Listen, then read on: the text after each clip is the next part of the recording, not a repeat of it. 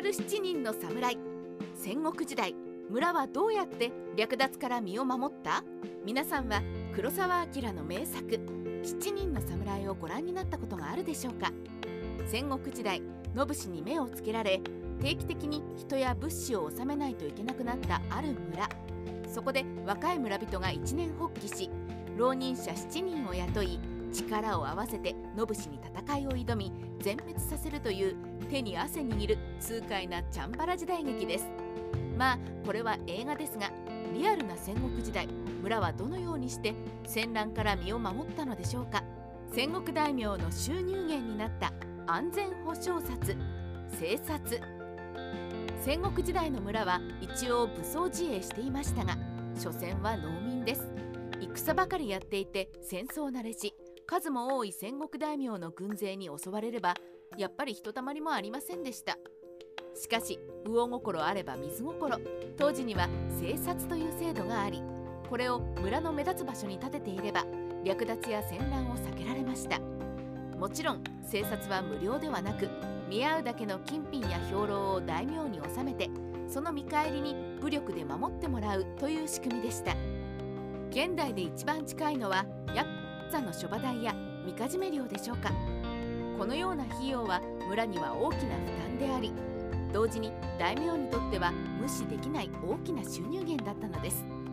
戦乱に合わないために村はお金も物資も知恵も絞り出していたんですね。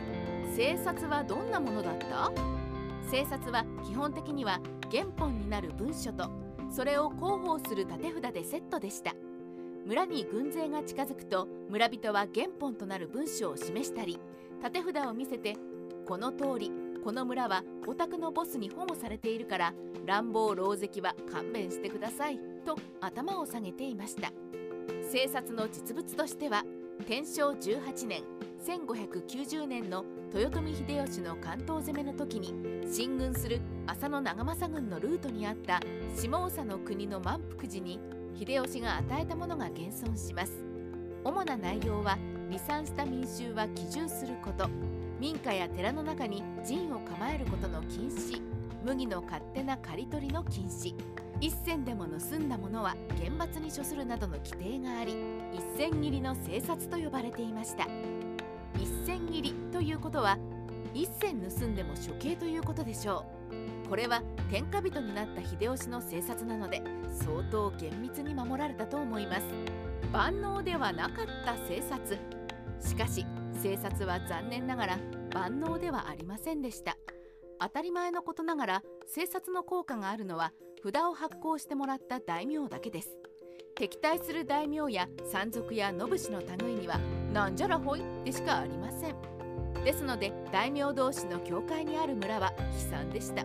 どちらの大名にも金や兵糧を支払い複数の生殺を発行してもらい B の戦国大名の軍が来たら B の生殺